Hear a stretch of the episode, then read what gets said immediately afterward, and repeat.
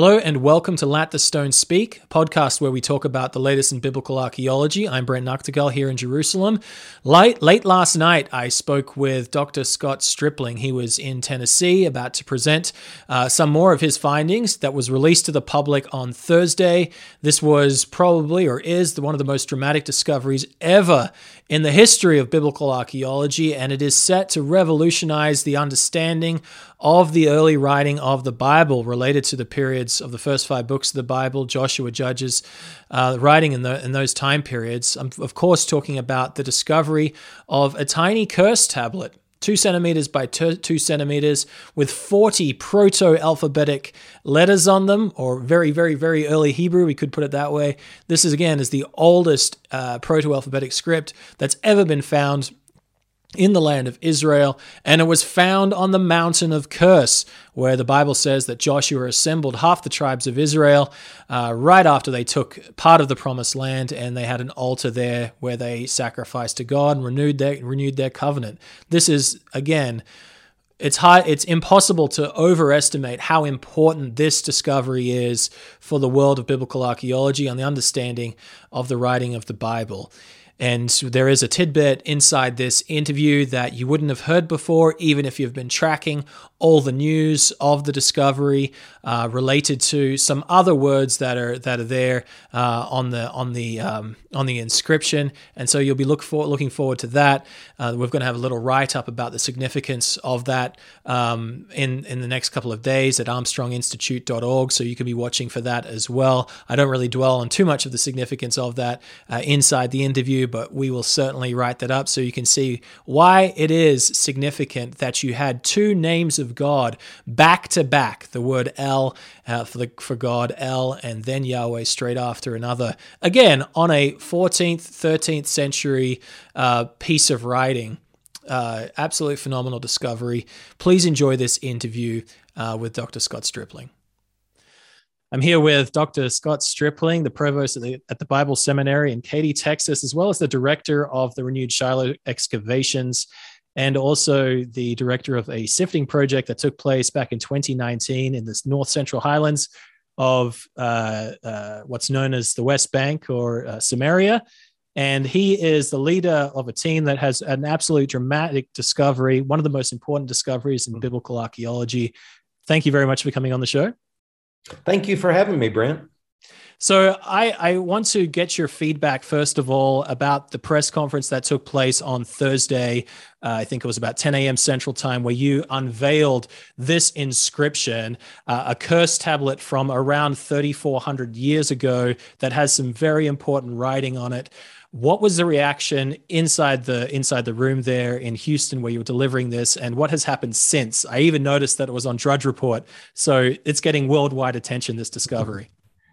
Um, the atmosphere was pretty electric uh, in the room. I mean, people were there because they they knew that we were going to be making a big announcement, and uh, it was it was pretty electric. And then we, of course, had people from around the world that were participating virtually in the press conference as well. So, yeah, I was pretty pleased with the outcome. And you were presenting this discovery of two other scholars uh, at Haifa University, Professor Gershon Galil, as well as a professor from Germany, Peter van der Veen. They were the epigraphers that helped you out with the de- deciphering of this inscription.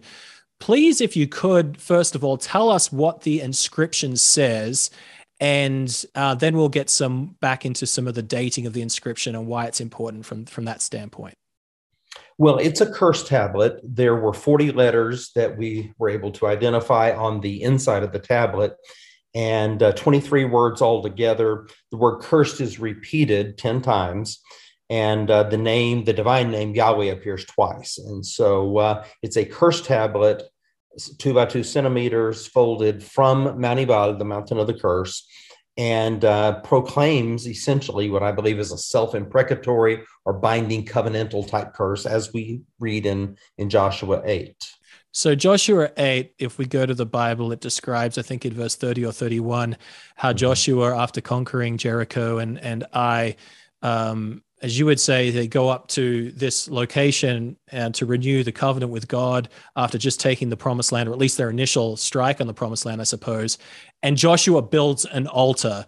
And this discovery that you've made of an inscription on this mountain is very much related to to this uh, this altar that you believe Joshua Joshua built.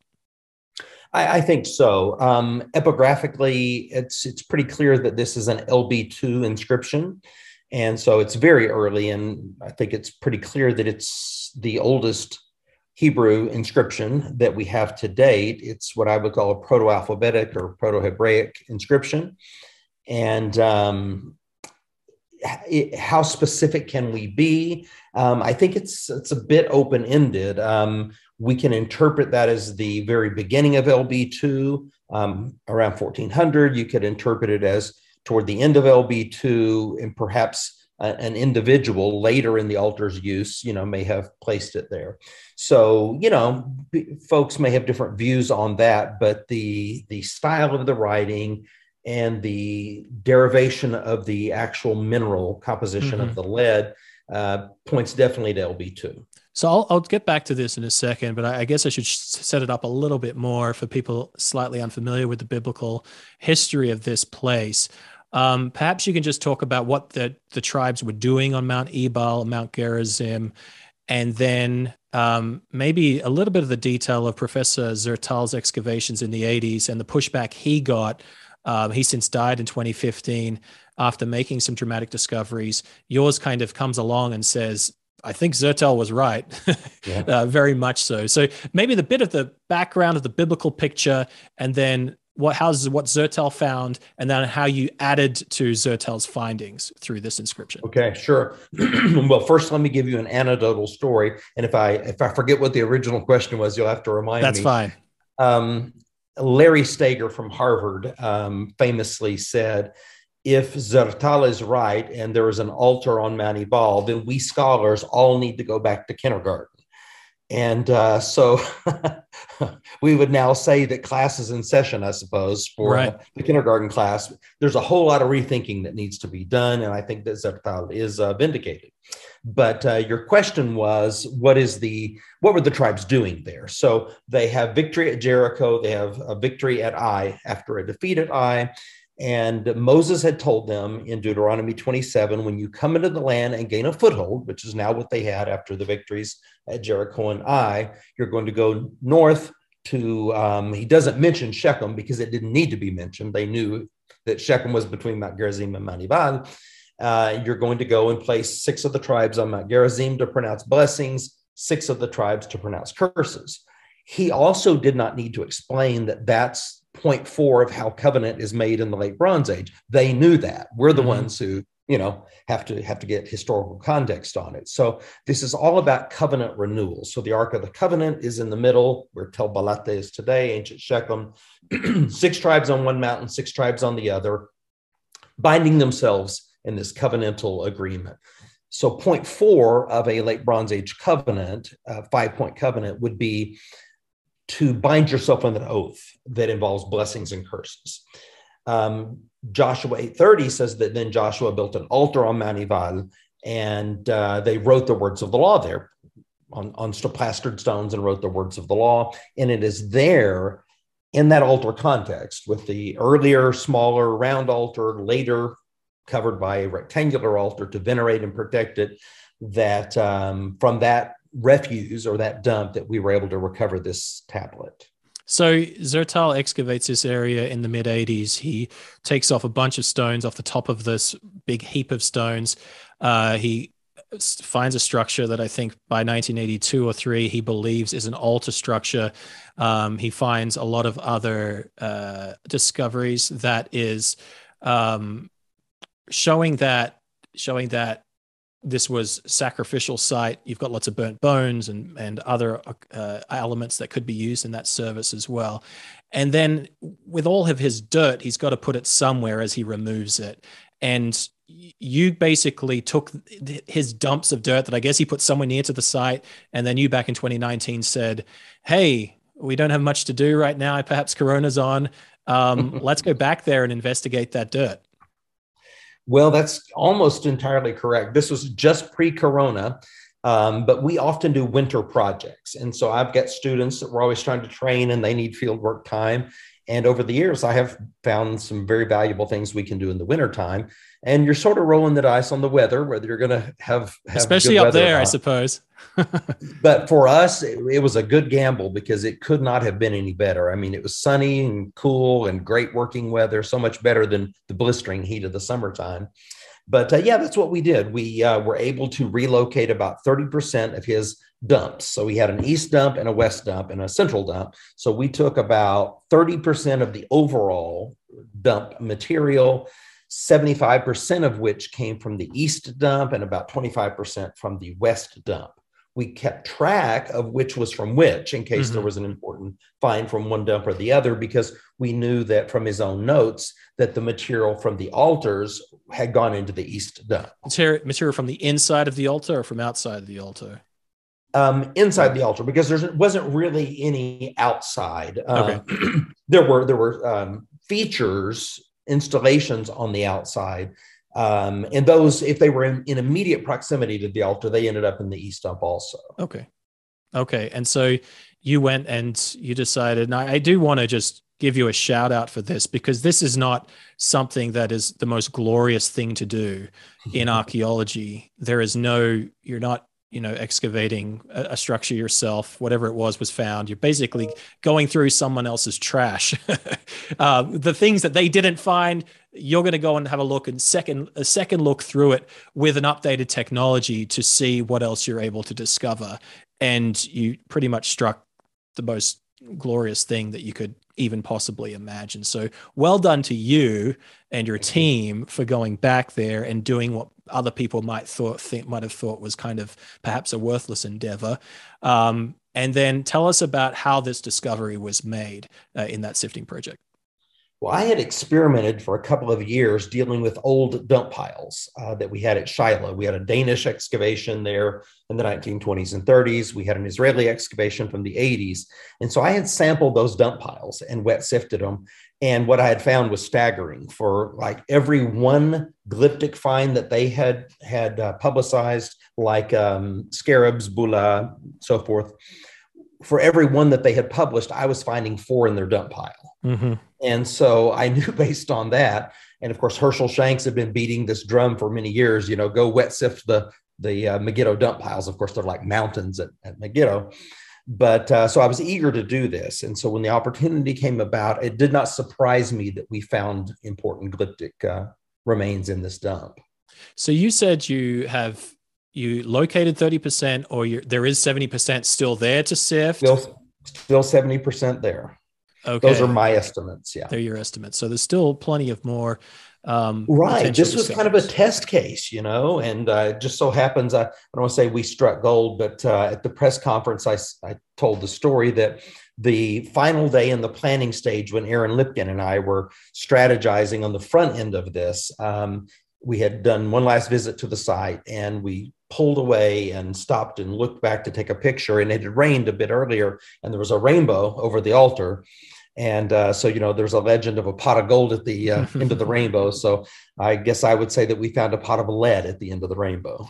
Yeah, uh, completely. And hopefully you get some support to, to go back there and continue more, see what else you can find. Um, let's... Well, it makes one, makes one wonder, right? Was this the only tablet there? If it's the only, let's say that we did the rest of the dump um, in a perfect world, and we didn't get any other lead curse tablets, then it would lead me to think that this was a singular titular type of tablet mm-hmm. that was done on behalf of the nation. Everyone.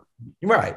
If we found multiples in there, then maybe we would begin to think that, you know, maybe people from time to time, knowing that this was the Altar Amanival, uh, had gone back and placed these in sort of a self binding, self imprecatory way.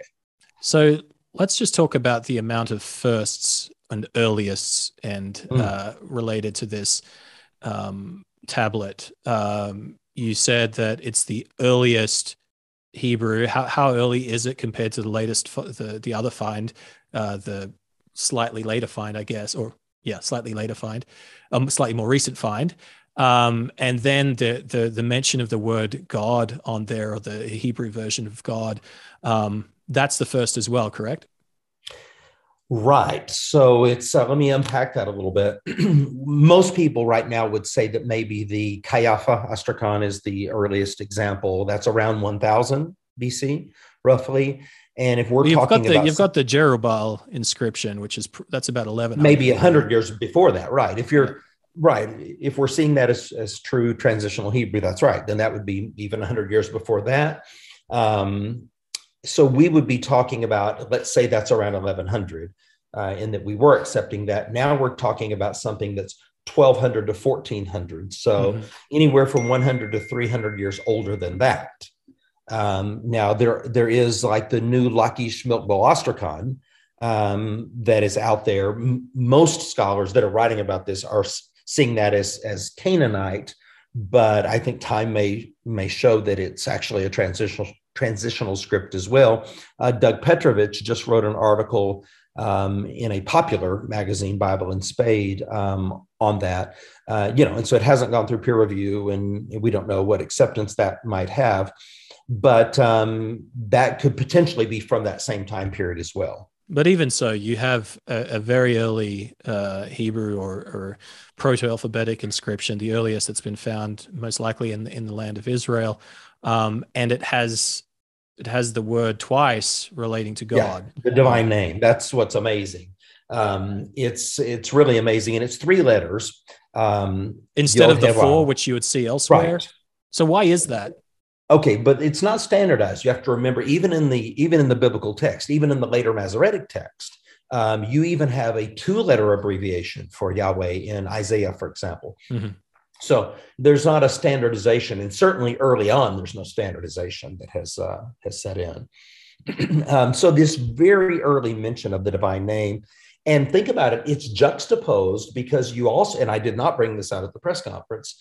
So if you were trying to get something that nobody else knew, you just got it because I just remembered this. Um, you also have El, like the God Yahweh.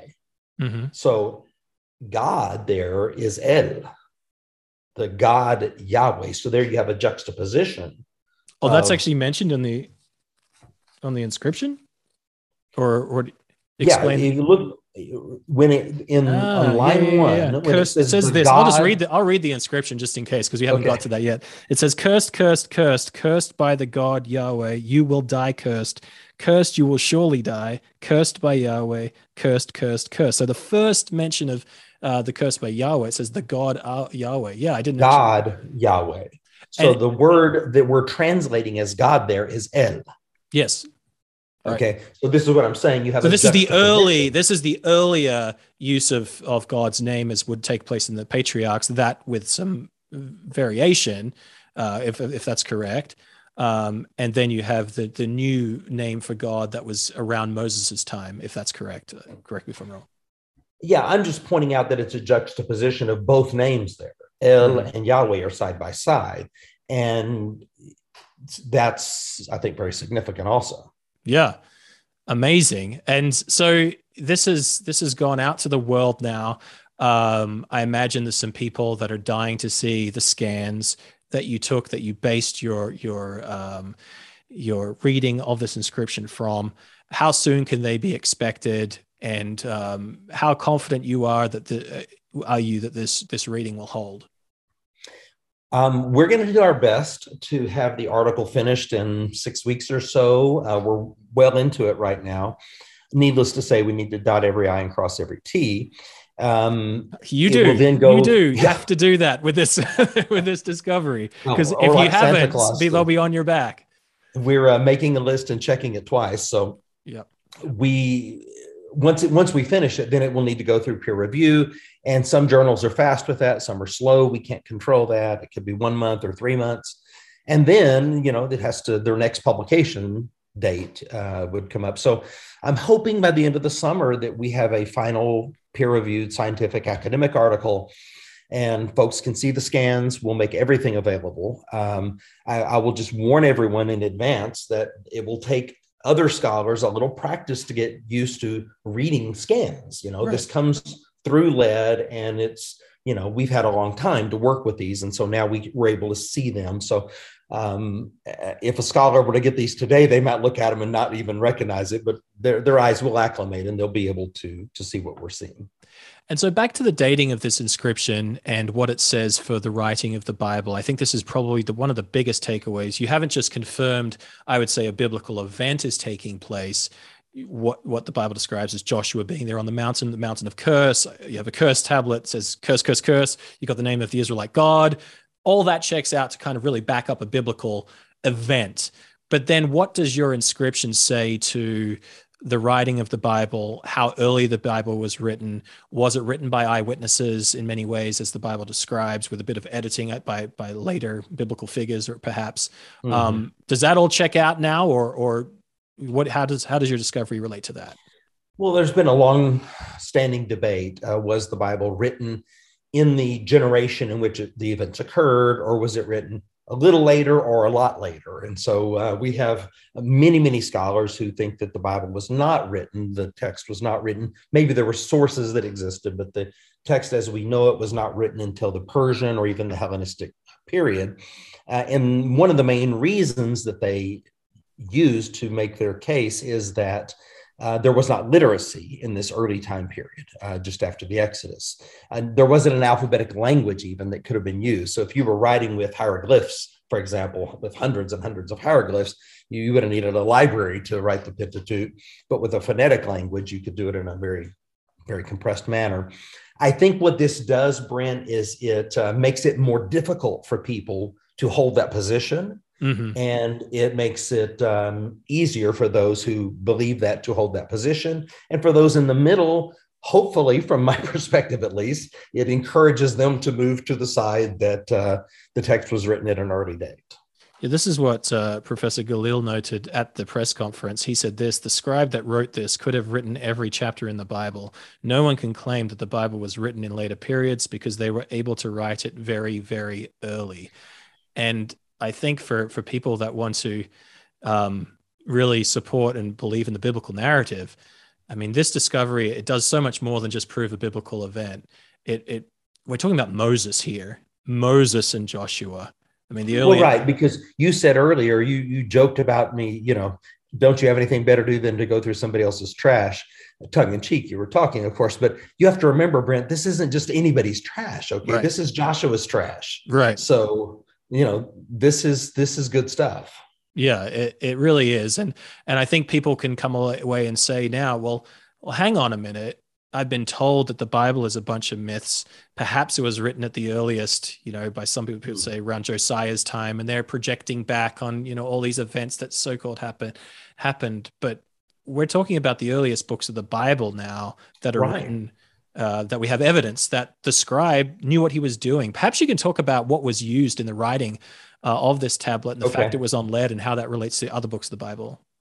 Before I do, let me briefly say this: like, how would a scribe in Josiah's time, um, how would he have known that there was an altar on Mount Ebal?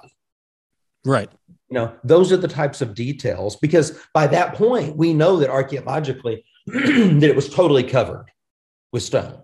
Hmm. There was an, a mantle over it. How would he have known that? So just something to think about. How how was it written? Um, what was often done was lead was taken in, in strips, and when it was malleable, it could be written on. And they would use an iron pen, iron being harder than lead, and uh, a type of stylus with a fine point on it, and inscribe it.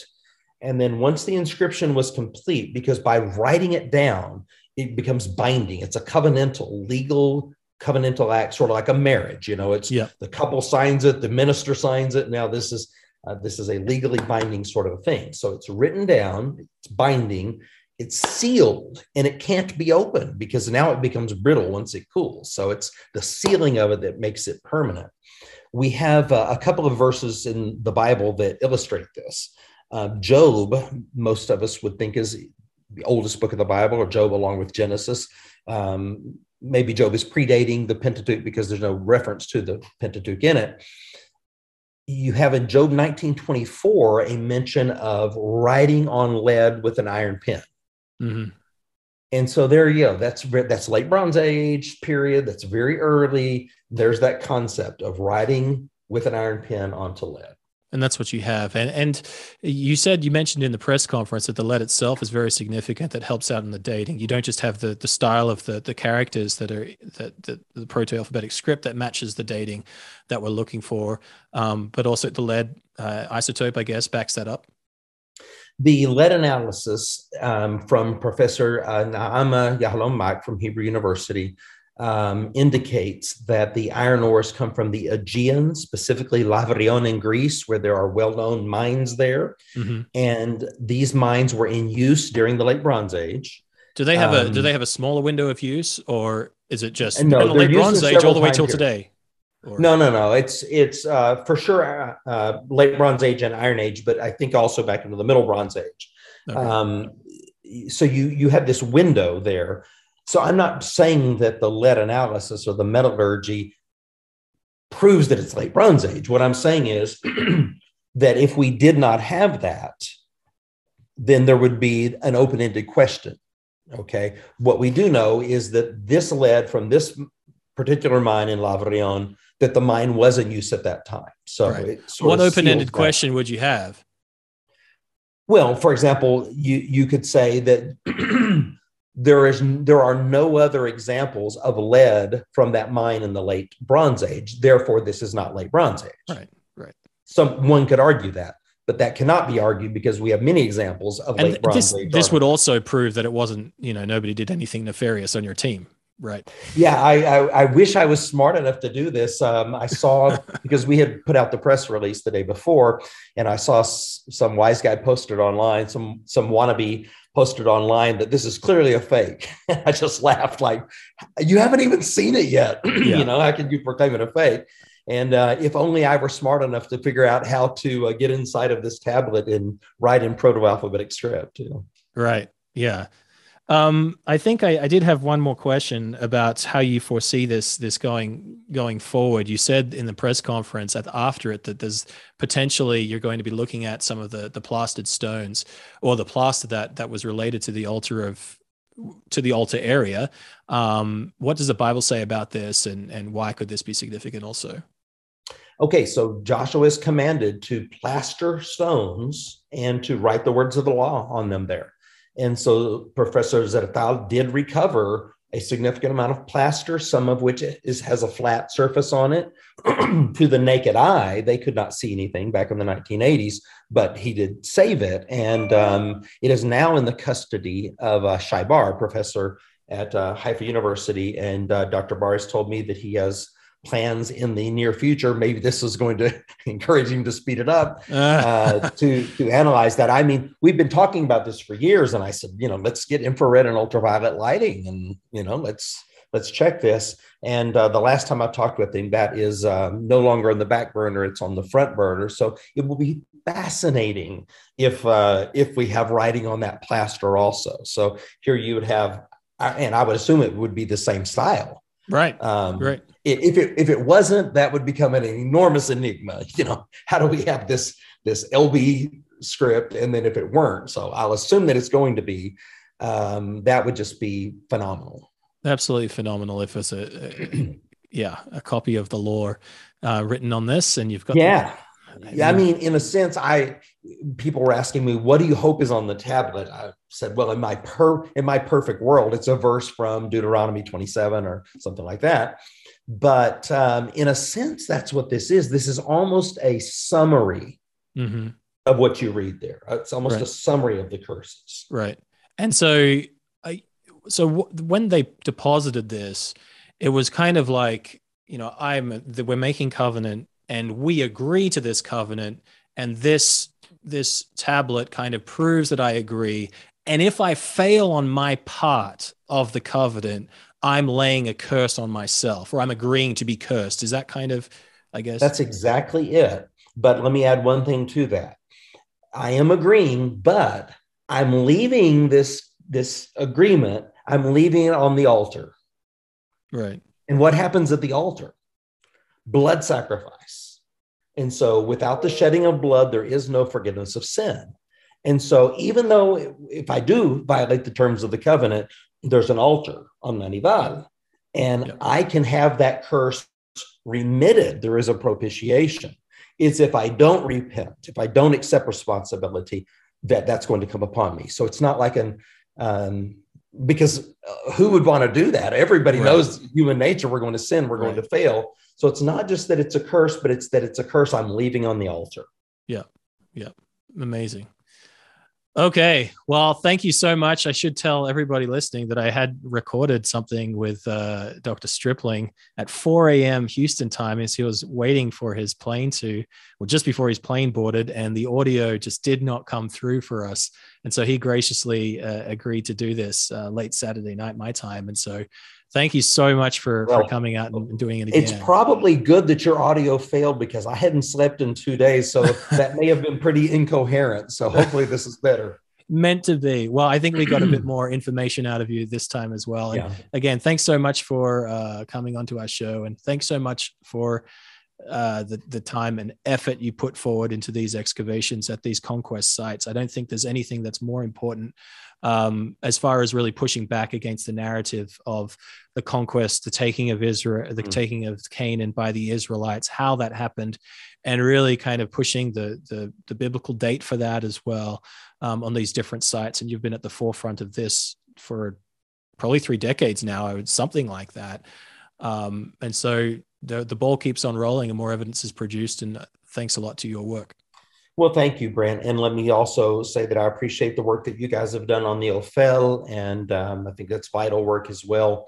Um, I, you know, having worked at Shittim, at uh, at um, I, if you will, Khirbet el at Shiloh, and now Mount Ebal, it does give you sort of a broader regional view of of conquest, and of course, Jerusalem is vital to that too. So, appreciate your your words and appreciate your good work.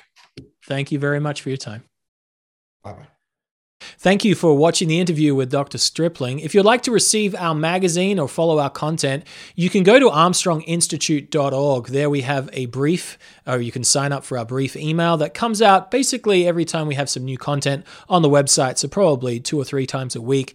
You can also sign up for free for our biblical archaeology magazine, Let the Stones Speak. This will be sent to you six times a year for free. You can renew for free. We'll never, ever, ever ask for your financial details, no credit card numbers, no nothing. You'll always get it for free.